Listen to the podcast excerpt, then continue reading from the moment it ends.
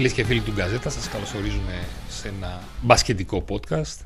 Δεν θα μπορούσε να λείψει σε μια τέτοια εβδομάδα που ξεκινούν τα playoffs της ε, EuroLeague. Είμαι ο Κωνσταντίνος Μελάγες, μαζί με τον Γιάννη Σταυρουλάκη και τον Βαγγέλη Στελάκη θα αναλύσουμε τις τέσσερις σειρές, δίνοντας βέβαια μεγαλύτερη βάση σε αυτή του Ολυμπιακού. Καλησπέρα παιδιά. Καλησπέρα Κωνσταντίνε. Χαίρετε, χαίρετε. Πώς είμαστε; Όλα καλά εσύ. Βαγκόν, ε, πριν μπούμε εδώ πέρα πριν 1,5 περίπου λεπτό, σε ρώτησα για τα πλέον της EuroLeague και μου είπες ποιες ομάδες συμμετέχουν. Ναι, ακριβώς. Οπότε δείγμα το τι θα ακούσει ο κόσμος από σένα. Όχι, εντάξει, θα ανταπεξέλθω. Εντάξει, ό, όπως πάντα. Θα δώσω Ο- τη ο- γνωστή μου ποιότητα. Έτσι, έτσι, έτσι, όπως πάντα, όπως πάντα, όπως πάντα. Ε, σε ποια λίγα λένε το This is why we play for? NBA, ε, νομίζω. Έτσι Κάποια είναι, στιγμή ναι, ήταν. ναι, ναι, Αμερική, this is why we αμερικάνικο. play. Πέρυσι Για την ήταν. αγάπη για το παιχνίδι. Πέρυσι ήταν νομίζω. This is why we play for. Κάτι Νομίζω είναι το Ισπανοί slogan θα στα, λένε. στα playoffs. Ναι. Τε- Ταιριάζει απόλυτα και, στα, και στις EuroLeague τα playoffs. Πραγματικά νομίζω μετά από ένα μαραθώνιο τριτα- 34 αγωνιστικών έρχεται η ώρα που δεν συγχωρούνται τα λάθη, δεν έχει χρόνο να τα διορθώσει ενδεχομένως. Οι 8 καλύτερες αντικειμενικά ομάδες συνεχίζουν στο δρόμο για το Κάουνας και πάμε σιγά σιγά να κάνουμε τις δικές μας ποιοτικές αναλύσεις ε, ξεκινώντας φυσικά από το ζευγάρι του Ολυμπιακού με τη Φενέρα. Και πάντα σε αυτήν την περίπτωση, μιλώντας πάντα για το κομμάτι του Ολυμπιακού με τη Φενέρ, ξέρεις, έρχεται πάλι στο προσκήνιο το ζήτημα το αν τελικά η Φενέρμπαχτσε ήταν ο πιο αντίπαλος ο οποίος περίμενε ο Ολυμπιακός να αντιμετωπίσει, βαδίζοντας στην, τρια- στην ε, τελευταία αγωνιστική της regular season, περιμένοντας, περίμενε ουσιαστικά είτε Μπασκόνη είτε Ζάλγκηρη και από εκεί ξαφνικά, όχι ξαφνικά, σκάει η Φενέρμπαχτσε. Ε, Ως όγδοη. κοίτα, η αλήθεια είναι ότι η παραμονή της έναρξης της τελευταίας αγωνιστικής επί το συγκεκριμένο σενάριο δεν ήταν και τόσο απιθανό. Υπήρχε στο μυαλό των Ερυθρόλευκων. Ε, στο δικό μου μυαλό το ζευγάρι Ολυμπιακός Φενέρ δεν είναι σίγουρα ζευγάρι 1-8. Είναι 4-5, ενδεχομένως 3-6. Μμμ. Μέχρι εκεί, δεν ξέρω βαγκόν τι λες εσύ. Ειδικά και με την πορεία της Φενέρ στο πρώτο κομμάτι της σεζόν. Δεν Ναι. φαινόταν ότι θα πάει για τόσο χαμηλά. Ξεκίνησε με 9-1. Ξεκίνησε Την με Ευρωλίγα. ένα, εντάξει, βέβαια ε, πλήρης ε, καθίζηση στο δεύτερο γύρο. Ναι. Αλλά νομίζω ότι και για μένα ήταν ένας απρόσμενος αντίπαλος. Δηλαδή όλοι νομίζω Ζαλγκύρης και Μπασκόνια Και περιμέναμε. Μπασκόνια ακριβώς, Ε, είναι το είναι- ζευγάρι. Νομίζω ότι έχει, έχει υποτιμηθεί συνολικά η, Νομι- νο- νομίζω ότι στο δεύτερο γύρο ενδεχομένως, ας το περιορίσουμε λίγο στις τελευταίες 7, 8, 10 αγωνιστικές. Πάντα λέγαμε ότι αυτές οι πέντε ομάδες έχουν προκριθεί σίγουρα και μία από αυτές δεν θα πάρει το πλεονέκτημα έδρας. Ανάμεσα σε αυτές ήταν η Φενέρμπαχτσε. Στην πεντάδα λες. Στην πεντάδα. πεντάδα ακριβώς. Δηλαδή ήταν Real Barcelona, Ολυμπιακός, Μονακό. Μονακό και Φενέρμπαχτσε. Φενέρ. Αλλά είναι άλλο πράγμα να βγεις πέμπτος και άλλο να βγεις όγδοος. Ακριβώς.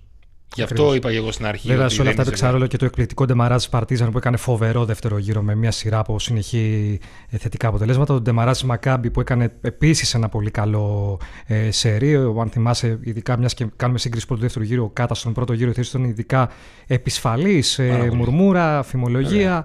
Έκανε έναν ε, μαζεμένα θετικά αποτελέσματα. Καλύτερο πλασάρισμα και για την ε, Παρτίζαν και για τη Μακάμπι.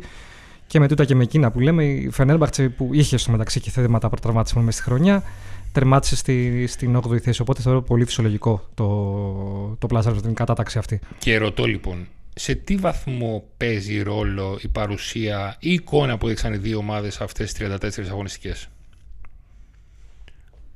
Εγώ θεωρώ ότι είναι πολύ διαφορετική η διαδικασία. Τα playoffs δεν έχει σχέση το, τρια- το 34 των αγωνιστικών. Είναι 3 έως 5 μάτς, τελείως διαφορετική φυσιογνωμία αγώνων και ακριβώς επειδή δεν υπάρχουν περιθώρια λάθους. Δηλαδή είναι πραγματικά ε, πολύ στενά τα περιθώρια και ειδικά ε, στα μάτς της έδρας, δηλαδή θεωρώ η ομάδα που έχει το πλεονέκτημα έχει ακόμη λιγότερα περιθώρια. Και να προσθέσω αυτό που είπε ο Βαγγέλης ότι μιλάμε για διαφορετική εικόνα για κανονική περίοδο και playoffs, αλλά και διαφορετική εικόνα στα μάτς των playoffs μεταξύ τους, με πιο χαρακτηριστικό παράδειγμα που θα το μνημονεύουμε για πάντα, για όλα τα επόμενα χρόνια, εκείνα τη σειρά του Ολυμπιακού Σιένα μέσα στο ΣΕΦ.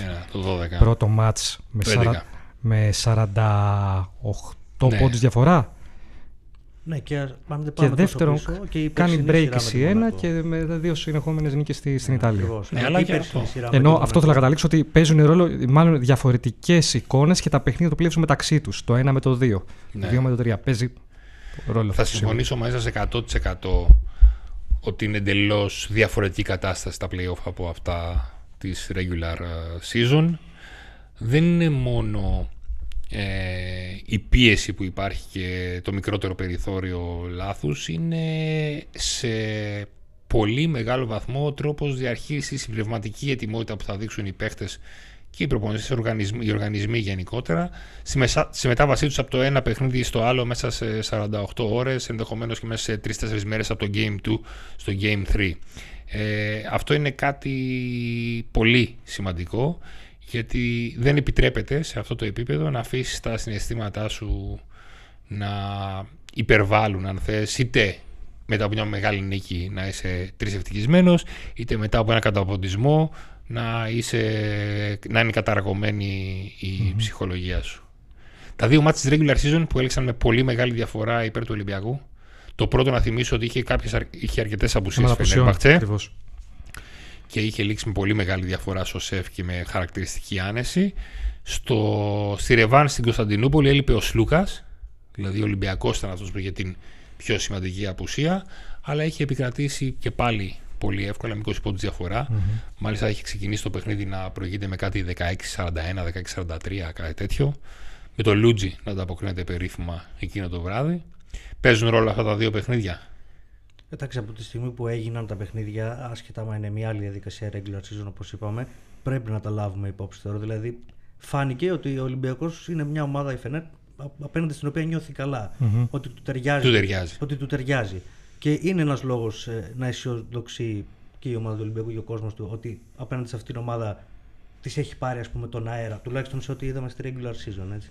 Ναι. Σύμφωνα πολύ και να θυμίσουμε ότι και η Φενέρ θα έχει πάλι προβλήματα δραματισμών. Έτσι. Δεν θα ναι, σωστά το ανέφερες. Τουλάχιστον στα δύο πρώτα παιχνίδια, εξ όσων γνωρίζουμε, ε, δεν θα αγωνιστεί ο Μπούκερ, δεν θα αγωνιστεί ο Μπιέλιτσα, δεν θα αγωνιστεί ο Μπρισέν και είναι πολύ μεγάλο ερωτηματικό ο Βίλμπεκιν, ο οποίος αναμένεται να βρεθεί στο ΣΕΦ αλλά δεν ξέρουμε αν θα πάρει χρόνο συμμετοχής και πόσο θα είναι αυτός ο χρόνος και αν θα παίξει στο Game 1 ή αν θα παίξει στο Game 2 ή σε κανένα από τα δύο παιχνίδια. Mm-hmm. Ε, ο Ολυμπιακός απ' την άλλη, μέχρι και σήμερα, λίγες ώρες πριν α, την έναρξη των playoffs, γιατί αύριο παίζει ο Ολυμπιακός, δεν αντιμετωπίζει κάποιο πρόβλημα τραυματισμού και αυτό είναι νομίζω το πρώτος στόχος, η πρώτη επιθυμία κάθε προπονητή σε τέτοιες ε, περιστάσεις. Αλλά για να επιστρέψω λίγο τη συζήτηση σε, στα δύο παιχνίδια και εγώ νομίζω ότι ψυχολογικά παίζει ένα ρόλο το γεγονός ότι θα μπει, θα μπει κάποιος στο παρκέ και θα δει τον αντίπαλο για το οποίο αυτόν τον έχω κερδίσει δύο φορές. Άρα αυτός φοβάται εμένα όχι εγώ αυτόν. Από εκεί και πέρα όμως αγωνιστικά δεν νομίζω να βρούμε και πολλά πράγματα. Δηλαδή δεν, είναι, δεν μπορεί να παρουσιάσει κάτι τόσο καινοτόμο κάποιος προπονητής που να μην το έχει δείξει σε μια σειρά 34 παιχνιδιών και να το εμφανίσει ξαφνικά στα Σίγουρα play-off. γνωρίζονται πάρα πολύ καλά. Έχουν δει άπειρα μάτς Φενέρμπαχτσε. Κάζω όχι μόνο τα μεταξύ τους, γενικότερα και μέσα στη χρονιά. Οι ομάδες δίνουν μέσα στη σεζόν άπειρα παιχνίδια και στο πρωτάθλημα στην ε, Euroleague στις 34 αγωνιστικές. Κατά πόσο μπορεί να παρουσιαστεί κάτι διαφορετικό, το θεωρώ πολύ, ξέρεις. Σίγουρα θα δούμε δοκιμάσω κάποια πράγματα, αλλά νομίζω ότι να κρύψει πράγματα δεν νομίζω ότι έχεις τόσο μεγάλη ευχαίρεια και δυνατότητα και πολυτέλεια να, να το κάνεις σε αυτά τα παιχνίδια. Ναι, κάτι διαφορετικό θα έβλεπες μόνο αν εμφανιζόταν ένας παίκτης ε, X Factor, ας πούμε, όπως πέρσι ήταν ο της Μονακός Σουτέρ. Ο Ατάρα. Ο Ατάρα ή αν υπάρξει κάτι. Ο Λούτζι στο Game 3. Ακριβώς. Πάντα αυτό το X Factor, δηλαδή θυμάμαι φανταστικά μια και μιλάμε για Φενέρμπαχτσε. X Factor ήταν στο match στη σειρά Παναθανικό Φενέρ με πλεονέκτημα του Παναθανικού Κάλινγκ στο ΑΚΑ. Με τα τρίποντα στο ΑΚΑ που δεν το περίμενε κανείς. Ωστόσο έκανε διαφορά στην παιχνίδι. Αυτό είναι διαφορετικό. Σίγουρα. Εγώ θεωρώ δεδομένο ότι θα εμφανιστεί X Factor. Μιλάω για παίκτη εμφαν... Μα, που μα πρέπει να εμφανιστεί κιόλας για την ομάδα που θα πάρει την νίκη. Ε, θα πρέπει να εμφανιστεί X Factor. Mm-hmm. Βέβαια, στον Ολυμπιακό και ποιο να πεις X Factor, το Μακίσικ. Έχει βάλει 6 φορές 15 plus πόντους. Να πεις τον Γκάναν έχει βάλει 6 φορές 15 plus πόντους. Να πεις τον, τον Peters έχει βάλει 10 φορές 15 plus πόντους. Δηλαδή Νομίζω ότι για τον Ολυμπιακό αυτός ο περίφημος πλουραλισμός, ο οποίος τον έφερε, ήταν ένας από τους λόγους που τον έφεραν και στην πρώτη θέση, ε, περιορίζει λίγο αυτό το X Factor. Δηλαδή, ουσιαστικά X Factor στον Ολυμπιακό μπορεί να είναι μόνο Λούτζης. Mm-hmm.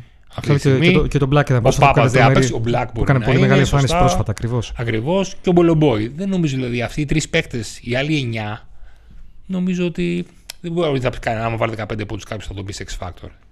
Αντιθέτως, στη Φενέρμπαχτσε Εντάξει, άμα βάλει 15 πότσο καλάθι και μοιράσει και 7 assists που μοιράζει συνήθως, ε, μπορεί να τον πει X Factor. Mm-hmm. Εντάξει, τώρα τελευταία έχει ανέβει πάρα πολύ ο Hayes, ο Pierre. Ε, αλλά από εκεί και πέρα, ναι, νομίζω είναι λίγο μετρημένα κουκιά τα πράγματα. Ακριβώς. Ο Ντόρσε είναι κάτι που δεν είδαμε στα δύο παιχνίδια της regular season. Mm-hmm. Ένα new entry της Φενέρμπαχτσε. Σίγουρα. Με το story που κουβαλά. Διαβάσαμε και χθες στη συνέντευξή του στον Καζέτα ότι αν υπομονεί να παίξει ο σεφ, περιμένει μια επιθετική σε εισαγωγικά συμπεριφορά των οπαδών του Ολυμπιακού. Κάτι όμως, όπως τόνισε, το οποίο του αρέσει πάρα πολύ. Θυμήθηκε μάλιστα και τις αποδοκιμασίες ε, πέρυσι στο παιχνίδι στο ΑΚΑ με τον Παναθηναϊκό που είχε παίξει καταπληκτικά. Ε, αρχικά, πώς θεωρείτε ότι θα τον υποδεχθεί ο κόσμος; Είναι ένα ζήτημα γιατί αν όλοι θυμάστε όλη την κουβέντα που έγινε το καλοκαίρι σχετικά με, τον, με το που έφυγε, ότι το, το όνομά του ήρθε πάλι στο προσκήνιο, έπεσε πάλι στο τραπέζι σχετικά με τον ενδεχόμενο επιστροφή του από τη στιγμή που αποδεσμεύτηκε από τους ε, Mavericks. Τελικά προτίμησε τη Φενέρμπαχτσε για τους δικούς του λόγους. Δεν νομίζω να ασχοληθεί πάρα. Δεν ξέρω. Στο δικό μου το μυαλό δεν το έχω ότι θα μπουν να αποδοκιμάσουν έντονα τον Τόρσο ξέρω, για την απόφασή του να μην πάει τελικά στον Ολυμπιακό. Νομίζω Ναι, δεν το έχω αδιάφορος. στο μυαλό μου έτσι. Ναι, ναι, ναι. Και εγώ λέω, δεν νομίζω ότι υπάρχει και λόγος ουσιαστικά. Δηλαδή, ο Ντόρσεϊ προσέφερε στον Ολυμπιακό και είναι μια επιλογή καριέρας, μια επαγγελματική επιλογή. Και έχει δείξει ότι και η νοοτροπία του είναι τέτοια να κυνηγά διαρκώς το NBA. Οπότε δεν υπάρχει λόγος για Ναι. κακία εντός εισαγωγικών. Τώρα εγώ- είναι αντίπαλος όπως όλοι οι παίκτες της Φενέρμπαχτσε. Δεν νομίζω ότι αλλάζει κάτι. Ακριβώς. Εγώ νομίζω ότι σε καμία περίπτωση δεν θα χειροκροτηθεί, δεν θα αποθεωθεί όπως για παράδειγμα γίνεται με το Heinz ή με το Hackett ή με παίχτες που βέβαια έχουν προσφέρει και πολλά περισσότερα χρόνια και πολλά περισσότερα πράγματα στον Ολυμπιακό. Αλλά δεν νομίζω είναι και εγώ να είναι εχθρική, ίσως να τον αποδοκιμάσουν λίγο. Λίγο και στην παρουσία στην αρχή, ναι. Εντάξει. Αχ, Άμα βάλει δύο-τρία Α. τρίποτα και κάνει κανένα πανηγυρισμό, κανένα τέτοιο, που ίσως να θελήσει και αυτός να τσιγκλίσει λίγο την εξέδρα, τότε και μόνο. Χλιαρά, χλιαρά. Χλιαρά πράγματα, χλιαρά πράγματα.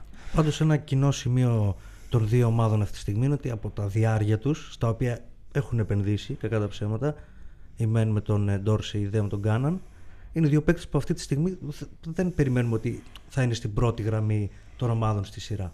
Ναι. Δηλαδή θα μπορούσαν και οι δύο αυτοί να είναι οι X Factors που λέγαμε νωρίτερα. Ναι, Ιδίως ο Κάναν και μετά το κόψιμο του από την εγχώρια, που μπορεί να πεις ότι είναι ένας παίκτης που έχει ε, λόγους να αποδείξει πράγματα. Είναι ένα ζήτημα αυτό. Νομίζω ότι ο Ολυμπιακός στη θέση 2 υπολείπεται της ε, Φενέρμπαχτσε γιατί είτε θα παίξει η Φενέρ με, τον, με καλά και Wilbekin μαζί με τον Wilbekin στο 2 ε, μερικές φορές θα, τώρα που λείπει ο Wilbekin παίζει ο Τάιλ, ο Ντόρσεϊ παίζει και ο Edwards Αντιθέτως ο Κάναν δεν έχει δείξει έτσι μεγάλη συνέπεια τη φετινή σεζόν έχει κάποιες εκλάψεις, έχει κάνει κάποια καλά παιχνίδια και στο δικό μου μυαλό αποτελεί ερωτηματικό πώς διαχειρίστηκε αυτές τις μέρες το κόψιμό του από την Basket League. Ναι, Δηλαδή αν του τσίγκλισε λίγο τον εγωισμό, αν του, τον έθιξε λίγο ναι. και εμφανιστεί έτσι με μεγαλύτερο κίνητρο και μεγαλύτερη δίψα ή αν ζαμάν φου δεν έγινε τίποτα, δεν πειράζει, γλίτωσα δύο παιχνίδια και δύο προπονήσεις ξέρω εγώ και πάμε παρακάτω. Γενικά πάντως μιλώντας και γνωρίζοντας λίγο το background του Κάναν πριν τον Ολυμπιακό, στην Ευρώπη τουλάχιστον, και σε άλλο επίπεδο, χαμηλότερο μένα, αλλά σαν προσωπικότητα είχε δείξει και στην Ούνιξ ότι είναι παίκτης για νοκάουτ παιχνίδια. Λειτουργεί σε τέτοιες συνθήκες πιο πιεστικές. Έχει αυτό το χαρακτηριστικό. Νομίζω μπορεί να το κρατήσεις στο μυαλό σου, αλλά ακριβώς επειδή είναι χαόδης η διαφορά του επίπεδου, μην κοροϊδευόμαστε. Ναι, Ε, τι δεν- σου νίξε εννοείς με τον Ολυμπιακό. Ναι, ακριβώς. Και του Eurocup εν προκειμένου με την ε, Euroleague, επειδή είναι πολύ μεγάλη διαφορά, δεν ξέρω αν θα μπορέσει όντως να κάνει ένα στα τρία, στα πέντε μάτς τόσο επιδραστικό ώστε να αλλάξει ισορροπίες. Ναι. Ε, Γιάννη Μπαρτζόκα Ιτούδης. Πολύ ενδιαφέρον μεγάλο ζευγάρι επίσης, προπονητικά. Πάρα πολύ ενδιαφέρον ζευγάρι. Ε, θέλω αυτό που είπες να δω την Φενέρ πώς θα παρουσιαστεί αυτή τη συνήθεια, κουβαλώντα ήδη δύο είτε στο μάτς στη σειρά με τον ε, Ολυμπιακό. Ε, θα έχει πολύ πολύ ενδιαφέρον να δεις ότι να αποδείξει ενδεχομένως και αν ένα μάτς το οποίο φο- θα μπορούσε να φοβηθεί κάποιος ότι θα μπορούσε να γίνει έκπληξη είναι πάντα η πρεμιέρα έτσι στα- στα playoffs. Ότι θα μπορούσε να πετύχει τον ευνηδιασμό, να ευνηδιάσει τον Ολυμπιακό, να κάνει επομένως θέλει και λίγη προσοχή ε, παραπάνω. Ε, τίποτα, πολύ πολύ μεγάλο. Μιλάμε για δύο εκ των κορυφαίων Ελλήνων ε, προπονητών. Που σίγουρα θα έχει- Ένα άλλο στοιχείο που ενδεχομένως να παίξει ρόλο ήταν ότι αφού ξεκινήσαμε την κουβέντα μας με τη διαφορετικότητα των playoffs σε σχέση με τη regular season ότι playoffs Euroleague έχουν παίξει όλοι οι παίκτες του Ολυμπιακού αρκετές φορές. Ε, εκτός από τον Κάναν. Εκτός από τον Κάναν, ναι. Από τη Φενέρ δεν έχει παίξει ο Μότλεϊ. Ρούκι ακριβώς, ναι. Ε, όλοι οι άλλοι έχουν Άρα εκεί πέρα είναι λίγο πολύ στα ίδια οι δύο ομάδες. Βέβαια νομίζω ότι ο Ιτούδης ποντάρει περισσότερα στον Μότλεϊ στη θέση 5 από ότι ο Μπαρτζόκας στον Κάναν στη θέση 2 ως προς τις λύσεις τουλάχιστον που εχουν Ε, ωραία. Λοιπόν, πάμε πιο άλλο ζευγάρι. Πάμε, πάμε με τα σημερινά. Πάμε με τα, με τα επόμενα, ναι, το, με τα σημερινά. Το Real, Real Partizan. Partizan. Το περιμένω με πολύ μεγάλη σε αυτό το ζευγάρι, αλήθεια είναι. Ε, διάβαζα μάλιστα δηλώσεις του Kevin Πάντερ που μίλησε σε σερβικό μέσο στη Μότσα Sport και είπε ότι πάμε για το 3-0 με τη Real. Δεν ξέρω αν το είπε για να το πει, αν όντως το πιστεύει, αν είναι μια νοοτροπία που έχει περάσει ο Μπράντοβιτς. Ωστόσο, μιλάμε, μιας και μιλάμε για ο Μπράντοβιτς, ένα προπονητή ο οποίος έχει 10 στα 11 στην Euroleague, 11 συμμετοχές σε playoffs, 10 προκρίσεις. Οπότε νομίζω πως νιώθεις σαν το σπίτι τους σε αυτή τη διαδικασία στην post Έχει, έχει το know-how που λέμε. Νομίζω ότι είναι η. Αν εξαιρέσεις το Ολυμπιακό Σφενέα, από τις άλλες τρεις σειρές είναι η πιο ενδιαφέρουσα. Δεν την πω η πιο αμφίροπη, γιατί είναι και το Μονακό Μακάμπι εξίσου αμφίροπο ζευγάρι.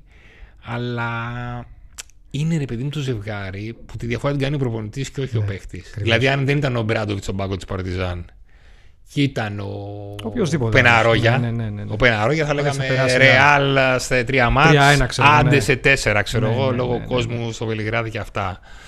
Τώρα η παρουσία του Ομπράντοβιτς και φυσικά και η εικόνα που παρουσιάζει εδώ και δύο μήνες η ομάδα του σε βάζουν σε σκέψεις. Είναι σε πολύ καλή κατάσταση σίγουρα η Παρτιζάν. Ποντάρει στο γεγονός ότι ενδεχομένως ένας παράγοντας που να παίξει ρόλο σειρά είναι το θέμα στα playmakers που η Real καλός κακός αντιμετωπίζει ένα σημαντικό πρόβλημα εκεί. Δηλαδή ο Γιούλ δεν είναι ο Γιούλ που ήταν πάντα. Ο Σέρχιο Ροντρίγκεθ δεν. Ο Γκος δεν μπορεί να. δεν θα είναι αυτό ο οποίος θα κάνει τη ε, διαφορά. Νομίζω ότι στον άσο θα παίξει πάρα πολύ σημαντικό κομμάτι σε αυτή τη σειρά. Συγγνώμη που σε διακόπτω, αναγκάζεται τα τελευταία 10, 15-20 μέρες να βάζεις το χάγκα παλιά σου. Πάλι που να παίζεις με το, με το χάγκα. Ε, το θεωρώ πολύ πολύ ανοιχτό ζευγάρι και πιστεύω ότι μπορεί να κλέψει ένα μάτσι η Παρτιζάν μέσα στη, στη Μαδρίτη. Στα ναι. πρώτα δύο. Το πιστεύω πάρα πολύ. Και πέρα από αυτό είναι και ομάδα που είναι, έχει χαρακτηριστικά Ολυμπιακού. Είναι δηλαδή Λερναία Ιδρά, το ρόστερ της. Έχει πολλούς παίκτες που δεν ξεχωρίζουν ακριβώς, αλλά ενίοτε είναι πρωταγωνιστές. Και εγώ θέλω να σταθώ ότι στον δεύτερο γύρο, στο καλό της δίμηνο που λέμε, έκανε πολλές νίκες που ήταν δηλώσεις, ήταν statements. Δηλαδή ναι. νίκησε στην ΕΦΕΣ, νίκησε τον Ολυμπιακό που ήταν σταθερά πρώτη ομάδα. Νίκησε τη Ρεάλ. Την νίκησε τη Ρεάλ; Οπότε και αρκετά πρόσφατα. Νίκησε τη Μονακό. Ναι, Ότι η εικόνα της είναι ακριβώς αυτό που λέγαμε για τη Φενέρ και νωρίτερα, ότι είναι ομάδα που αν δεν είχε χάσει το πρώτο διάστημα της μετάβασης της σεζόν, θα μπορεί να πήγαινε κάλλιστα για το 5, για το 4 στη βαθμολογία. Ωστόσο και εδώ θα δείξω το θέμα της απειρίας ή εμπειρίας αναλόγως. Δηλαδή ο Γιούλ, ο οποίος φέτος δεν κάνει καλή σεζόν, ή ο Σέρχιο μπορεί να μπει σε ένα παιχνίδι και να βάλει δύο και να βάλει 15 πόντους και να λήξει ένα ματσάκι που θα είναι οριακό ντέρμπι και να λήξει με 7-8 πόντους υπέρ της Ρεάλ. Από την άλλη πλευρά. Από την άλλη πλευρά. Παπαπέτρου Λεντέι Πάντερ. Οι πιο, τα πιο εμπειρά παιδιά. Ναι. Σε Παρτιζάν. Ναι. Παπαπέτρου Λεντέι Πάντερ. Ε, για μένα είναι ωραίο το ματσάρισμα των ψηλών. Οι δύο καλύτεροι σέντερ της Ευρωλίγκας. Ακριβώς. Ταβάρες Λεσόρ. Λεσόρ Ταβάρες. Ναι, ωραίο, πολύ, πολύ τριγκαδόρικο, πολύ ωραίο. Πολύ τριγκαδόρικο. Ναι, ναι, ναι, ναι, Ο Λεσόρ πραγματικά με έχει αφήσει άφωνο μετά από τόσα χρόνια να κάνει επιτέλους μια τόσο τρομερή, τρομακτική σεζόν. Συμφωνούμε σε αυτό το κομμάτι. Και σίγουρα είναι να αποδειχθεί αυτό το τι θα γίνει αν θα καταφέρει η Real. Ανέφερε ο Βαγγέλης προηγουμένως ότι έκανε νίκες δηλώσεις φέτος, ειδικά στις τελευταίες εβδομάδες. Κέρδισε και Μπαρσελόνα και Ολυμπιακό και Μονακό. Ε, συγγνώμη, και Real και Ολυμπιακό και Μονακό. Το έκανε στο γήπεδό της. Θέλω να τη δω και αν θα μπορέσει να πετύχει μία. Τη Μονακό την είχε εκτός.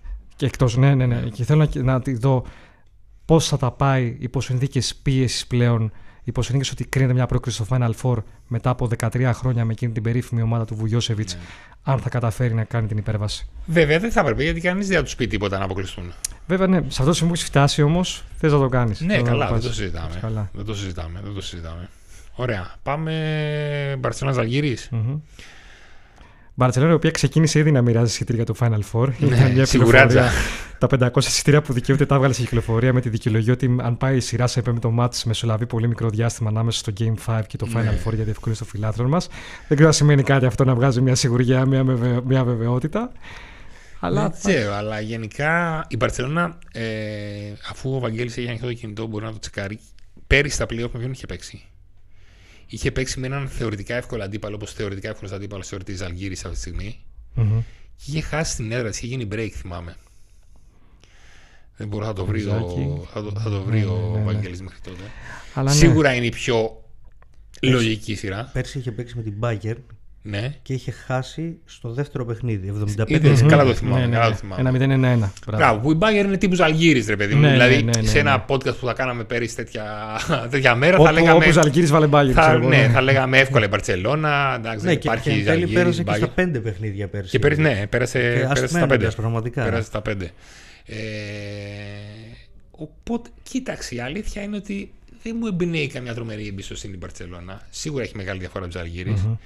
Α, για κάποιο λόγο έχω, τρέφω τρομερό σεβασμό για του Αλγύρης, δηλαδή αυτό που έχει καταφέρει ο Μαξβίτη.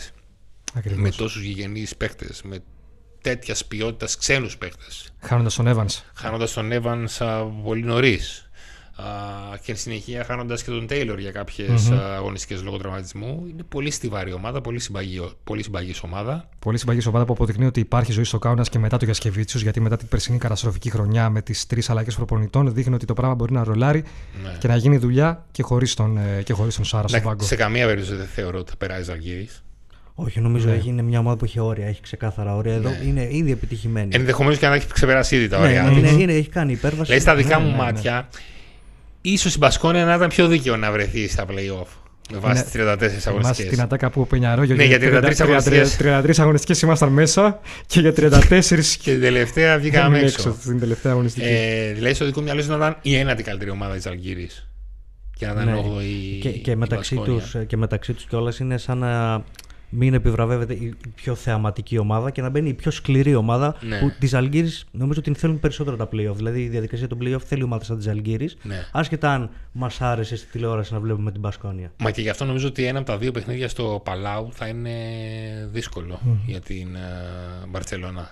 Θα είναι δύσκολο. Θέλω να δω λίγο Μπραζ Ντέγης πώς θα αντιμετωπίσει τα playoff απέναντι σε μια κατά γενική ομολογία αρκετά καλή και σκληρή άμυνα. Και νομίζω όλοι θα συμφωνήσουμε σε αυτό. Βλέπουμε τουλάχιστον ένα μάτς με πολύ χαμηλό σκορ. Που Ένα μόνο. μπορεί και Ένα, όλη- ένα μπορεί- μάτσο με ψηλό σκορ θα μπορεί έλεγα και όλη η εγώ. σειρά. ναι. Ο Σμίτς επιστρέφει μετά από τόσα χρόνια στη Βαργελόνη και αυτός έχει το επιλέγει κίνητρο γιατί εντάξει τον έδιωξε ο Γιασκεβίτσιους και αυτός κάνει τρομερή σεζόν. Πάρα πολύ καλή σεζόν. Ε, αλλά νομίζω και η Μπαρτσελώνα και έχει ξεκινήσει και ανεβαίνει σιγά σιγά, βρίσκει ρυθμό, είναι υγιής, δεν αντιμετωπίζει κάποια σημαντικά προβλήματα τραυματισμού. Τώρα επέστρεψε και ο Μαρτίνεθ, ο οποίος, OK, μιλάμε για τον 12ο ενδεχομένως και τον 13ο παίχτη, αλλά και αυτός θα είναι παρόν. Νομίζω σε μια σειρά αγώνων είτε 4 είτε 5 χρειάζονται σίγουρα οι 12 παίχτες. Και αυτό ισχύει για όλες τις ομάδες και για τις 8. Αλλά νομίζω ότι, ναι, ότι εύκολα ή δύσκολα η Μπαρσελόνα θα βρει τον τρόπο να κάμψει την αντίσταση της Ζαλγίρης Και ο Γιασκεβίτσιο θα διεκδικήσει τον τρόπο στο σπίτι του. στο σπίτι. Στο του. Κάουνας. Ναι, ναι. Και κλείνουμε με Μονακό Μονακό Μακάμπι. Μακάμπι. το πιο αμφίροπο από Αυτό όλα, θεωρώ το νομίζω. αυτό. Λέγαμε πριν για το Real Partizan, νομίζω ότι αυτό είναι το πιο αμφίροπο τελικά. Ναι. Αφενός για το γεγονός ότι ατομικές μονάδες, οι μονάδες της Μονακό απέναντι στο, στην, εκπλη- στην πολύ καλή κατάσταση που βρίσκεται η Μακάμπη. Νομίζω, ότι αν, δεν θυμάμαι, έχει νομίζω στα δύο καλύτερα ρεκόρ, νομίζω εντός έδρα η Μακάμπη φέτος στη, Ναι. στην Euroleague. Ε, Προσπαθώ να θυμηθώ εντός έδρας είτε η Μακάμπη, δεν το έχω πρόχειρο να πω την αλήθεια, αλλά θυμά, έχει πολύ, πολύ καλό ρεκόρ εντός έδρας. Ναι, που παίζει ρόλο σίγουρα στο Ισχύει κομμάτι αυτό. αυτό. Αλλά γενικά μέχρι και να μπει ο Μάρτιος ήταν μια ομάδα που παρουσίασε εντελώς αντίθετο πρόσωπο στην έδρα της με αυτό που έπαιζε εκτός έδρας. Δηλαδή έχανε πολύ εύκολα παιχνίδια μακριά από το Τελαβίβ. Επικρατούσε με αρκετή άνεση τις περισσότερες φορές ε, εντός Σε επίπεδο της. ε, έδρας. Τώρα δεν έχει το πλεονέκτημα έδρας. Βέβαια, ποια έδρα τώρα, μιλάμε για τη Μονακό που δεν έχω defense, defense κλπ. κλπ. Στο δικό μου μυαλό, επειδή έτσι θέλω λίγο να παπαδογιανίσω και να το παίξω ερετικός και να διαφωνήσω με το 95% που θεωρεί αμφίροπο το ζευγάρι, νομίζω ότι η Μονακό θα κάνει περίπατο. 3-1 λες; Ναι. 3-0-3-1. 3-0-3-1. Νομίζω θα κάνει περίπατο, δεν ξέρω. Κοίτα, εγώ για περίπατο δεν ξέρω, αλλά θεωρώ ελαφρύ φαβορή ας πούμε, τη Μονακό, γιατί θεωρώ ότι την ε, Μακάμπη δεν μπορεί να την κουβαλάνε μόνιμα δύο παίκτες. Ναι. Δηλαδή, εγώ προσωπικά πέρα, Brown Baldwin. Baldwin πέρα, και- πέρα από το δίδυμο, ναι, το γνωστό, δεν βλέπω κάτι πέρα από αυτούς. Δηλαδή, έχει καλούς παίκτες μέχρι εκεί. Δηλαδή, σε θέμα προσωπικότητων βλέπω να υστερεί. Ναι, εγώ θα το πάω λίγο παρακάτω. Θεωρώ ότι η Μακάμπη δεν μπορεί να την κουβαλάνε δύο παίχτε όπως ο ένας, ο Baldwin. Ε, Γιατί ο ναι. Λορέτζο Μπράουν είναι παιχταρά, δεν το συζητάμε. Ε, Ο Baldwin δεν μπορεί. Ο Baldwin μπορεί να είναι ο καλύτερος παίκτης της γης μέχρι το 33ο-35ο λεπτό. Σε θέμα Στα τε- αποφάσεων. Στα τελευταία πέντε λεπτά όλες αποφ... όλες. οι περισσότερες αποφάσεις του είναι λάθος. Ναι. Και στα playoff δεν μπορείς να πάρεις λάθος απόφαση. Ειδικά από τη στιγμή που θα είναι derby. Δηλαδή, τα, με εξαίρεση ένα ενδεχομένως, τα άλλα παιχνίδια μεταξύ Κλειστά θα είναι παιχνίδια. κλειστά παιχνίδια. Θα κρυθούν στις λεπτομέρειες. Ε, από τη μία πλευρά λοιπόν θα αποφασίζει ο Mike James που έχει αποφασίσει 7 εκατομμύρια φορές στην καριέρα του και ξέρει πώς θα το κάνει. Και από την άλλη θα αποφασίζει ο Baldwin ο οποίος συνήθ, συνήθως αποφασίζει λανθασμένα. Από την άλλη, νομίζω στη Μακάμπη βλέπουμε όμως πολύ μεγάλο κίνητρο. Πολύ μεγαλύτερο κίνητρο σε σχέση με τη Μονακό, ενώ σε όλο τον οργανισμό της Μακάμπη. Βέβαια, Είναι τόσα χρόνια πολλά εκτός- τα χρόνια. τόσα χρόνια και εκτός. είναι πάντα η πρώτη ομάδα, αν δεν κάνω λάθος, που εξαντλεί τα εισιτήρια για το Final Four. Οπότε, Ναι. αν κάποιος θέλει να πάει περισσότερο, είναι η συγκεκριμένη ομάδα και ο κόσμος της. Εντάξει, νομίζω ότι οι φίλοι της Μακάμπη εξαντλούν κάθε χρόνο τα εισιτήρια και μετά τα πουλάνε. Εγώ σου είπα το ιδέα. Τότε είναι αυτό που λέγαμε πριν ξεκινήσουμε το podcast. Πώς θα είναι το ιδεαλικό σενάριο για κόσμο στο, στο Κάουνα. Να περάσει ο Ναι, Ολυμπια... ναι. Ολυμπιακός Παρτιζάν Μακάμπι. Να πώς θα τα Και μοιράσουν; Ζαλγίρης. Και Ζαλγίρι. Πώς θα τα μοιράσουν. εκεί. Τίποτα. Τι, Καλύτερα να μην γίνει αυτό το σενάριο. Καλύτερα, εντάξει, είναι και δύσκολο να γίνει. Θα αυτό, εκτεθούμε ναι. με προγνωστικά ή όχι; Ε, βέβαια. Θα τι- πούμε ε, τι, προβλέψει δεν θα για εκτεθούμε, σειρές. δεν θα Αφού εκτεθούμε. ήρθαμε, δεν θα πούμε. Ε, Λοιπόν, ναι. πάμε. Ολυμπιακός Φενέρμπαχτ. Κωνσταντίνος Μελάγη. Ολυμπιακός. Ε... Πέντε. Πέντε μάτσε. Βαγγέλη. Ε, συνηθίζω να κάνω τολμηρές προβλέψεις και θα πω 3-0. Πάμε εγώ με Περίμενε, περίμενε. Τρία, ποιος; Ολυμπιακός. 3-1 3-1 εγώ Ολυμπιακός. Μάλιστα, άρα απ' όλα έχει ο Μπαξές. Φενέρ δεν βλέπει κανένας. Θα Όχι. δούμε, θα δούμε, θα δούμε, θα δούμε, θα δούμε. Λοιπόν, Ρεάλ. ε, όχι, όχι, Α, πάμε με το ζευγάρι Α, του τελικού. σωστά, σωστά, Αν ο σωστά. Ολυμπιακός λοιπόν Σωστά, προκριθεί όπως σωστά. τον στείλαμε στο Κάουνα ήδη, θα παίξει με Μονακό ή με Μακάμπι. Εγώ, Α, λέω, α, Μο- ναι, το εγώ πάμε λέω έτσι. Μονακό 3-1. Μονακό 3-1. Και εγώ προς τα εκεί πάω. Ναι. Προς Πάω τα- εγώ δεν με- βλέπω πέντε παιχνίδια. Εγώ βλέπω με πέμπτο μάτς 3-2. Μονακό όμως. Δύο δημιουργίες στο Πριγκιπάτο. Μονακό. Δύο, δύο στο καμίνι του Τελαβίου και 3-2 Μονακό. Μάλιστα. Άρα break, όχι. Α, εσύ πας και τα 2-0-2-2. Εγώ δεν είπα τέτοιο πράγμα στον 2-0, Ολυμπιακό. Εγώ είπα 2-2, μπορεί να γίνει break. 3-2 στο, Ναι, στο άρα Μονακό, χωρίς ναι. break εσύ. Ναι, ναι. Λες. Ωραία, άρα Ολυμπιακός Μονακό το ένα ζευγάρι. ναι. Το βγάλαμε. Βγάλαμε. Συμφωνούμε. Τα μπράκετ. τα Τα μπράκετ. μπράκετ. Μπαρσελόνα Ζαλγίρι. 3-0. Και εγώ νομίζω 3-0. Εγώ νομίζω 3-1. 3-1. Μια νίκη θα την κάνεις Ζαλγίρι. Και Ρεάλ Παρτιζάν. Ου. Θα συνεχίσω στο ίδιο μοτίβο και θα πω 1-3 η Παρτιζάν. Ναι.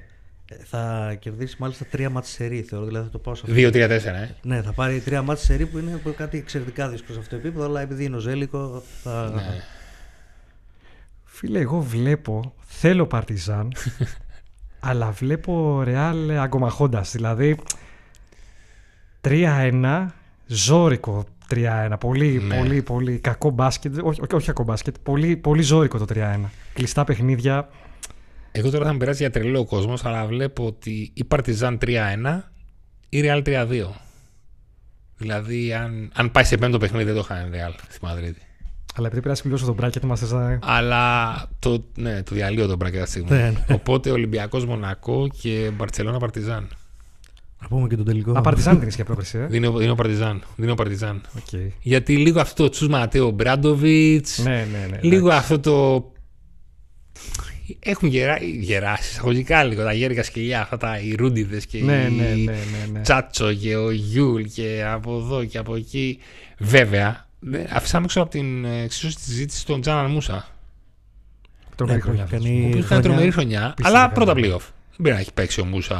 Όχι, όχι. Δεν όχι. έχει, δεν Ή- έχει Ήταν παίξει. στο ρόστερ της ΕΦΕΣ όταν το πήρε η ΕΦΕΣ. Ναι, ναι, αλλά δεν ρόλο. είχε, δεν Μμ. είχε χρόνο συμμετοχής Ναι, κανέναν. Οπότε και εκεί πέρα είναι να τον δούμε λίγο πώς θα ανταποκριθεί. Μμμ. Γιατί εκεί πέρα θα Ναι, πέφτει με την άμυνα της Παρτιζάν θα πέφτει ξυλάρα. Ναι. Δεν θα, δεν θα περάσει Και, θα είναι, εύκολα. και είναι και σταύρωμα σαφώς άλλοτε συμπεκτών Χεζόνια με Παπαπέτρου. Ναι, Σωστό και αυτό. Σωστό και αυτό. Που η Χεζόνια επίσης είναι σε μια, σε μια φάση της σεζόν όπου είναι και δεν είναι. Δηλαδή Ναι. τον έχει επισκιάσει εμφανώς ο Μούσα Ναι. και αν υπάρχει ώρα για απαντήσεις είναι τώρα. Σωστό, σωστό. Και για τον Ιωάννη ισχύει αυτό. Ναι. Γιατί νομίζω δεν έχει βρει το ρόλο που περίμενε ότι θα βρει στην Παρτζάν και του έδωσε τις ευκαιρίες στο ξεκίνημα της σεζόν ο Μπράντοβιτς. Όσο κυλούσε η σεζόν, τόσο πιο πίσω πήγαινε στο rotation και ο χρόνος συμμετοχής του. Αλλά νομίζω η εμπειρία εδώ πέρα θα τη χρειαστεί ο, ο Μπράντοβιτς, οπότε ίσως του δώσει λίγο μεγαλύτερο ρόλο. Ωραία. Αυτά λοιπόν. Βγάλαμε τα ζευγάρια μας. Δεν θα πάμε στο τελικό. Να έχουμε να λέμε. Να έχουμε Σιγά, ένα, σιγά, να έχουμε, να εννοείται. έχουμε, ναι, βήμα, Ναι, μην βήμα, τα πούμε όλα από σήμερα. Βήμα, βήμα. Μην τα πούμε όλα από σήμερα. Ε, το καλό της υπόθεσης είναι ότι ο Βαγγέλης έμαθε έστω και σε αυτά τα 30-35 περίπου λεπτά ποια είναι τα ζευγάρια Θα τα μάθαινα και αύριο που θα είναι για τηλεόραση. Δεν της ε, δεν Euroleague. έχει αγωνία. Ε, να ευχαριστήσουμε τον Χρήστο Λόλο για τις πολύτιμες υπηρεσίες του στα, σε θέματα ήχου Σαφώς. και να ανανεώσουμε το ραντεβού μας μετά τα playoffs. Καλή συνέχεια σε όλους. Καλή συνέχεια. Γεια χαρά.